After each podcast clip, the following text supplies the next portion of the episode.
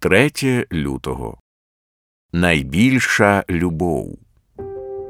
Пишу вам, дітоньки, бо його ім'ям прощено вам гріхи. 1 Івана 2.12. Чому ми повинні підкреслювати, що Бог любить, прощає і спасає Його ім'ям для своєї власної слави? Ось дві причини серед багатьох. Перша ми повинні підкреслювати, що Бог любить і прощає заради своєї слави, тому що так говорить Біблія.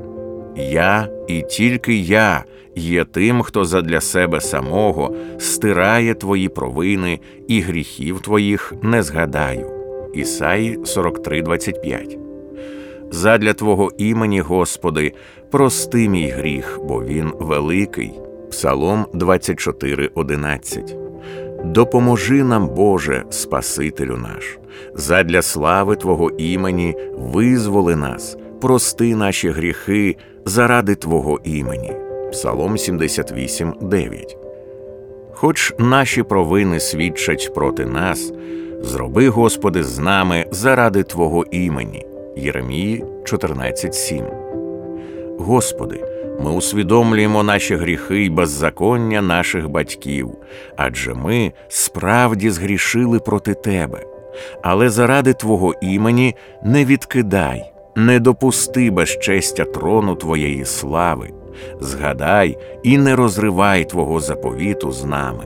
Єремії 14, 20, 21 його Христа Бог дав як жертву примирення в Його крові через віру, щоби показати свою справедливість у прощенні раніше вчинених гріхів, у Божому довготерпінні, щоби показати свою справедливість нинішнього часу, що Він справедливий і оправдує того, хто вірить в Ісуса.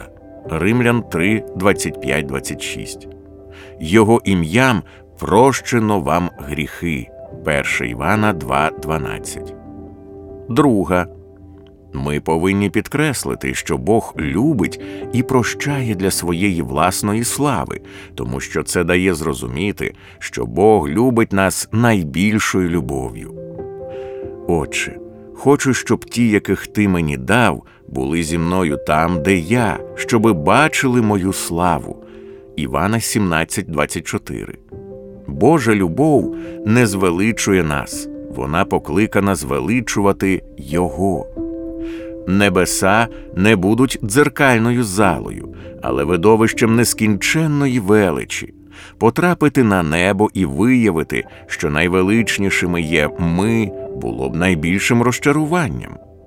Найбільша любов переконує, що Бог робить усе таким чином, щоб підтримувати і звеличувати свою власну вищість, щоб, коли ми потрапимо на небо, у нас було чим примножити нашу радість назавжди, Божою славою.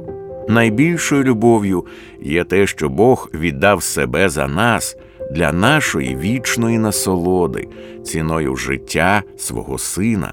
Римлян 8.32. Саме це він має на увазі, коли говорить, що любить нас і заради свого імені прощає нам гріхи.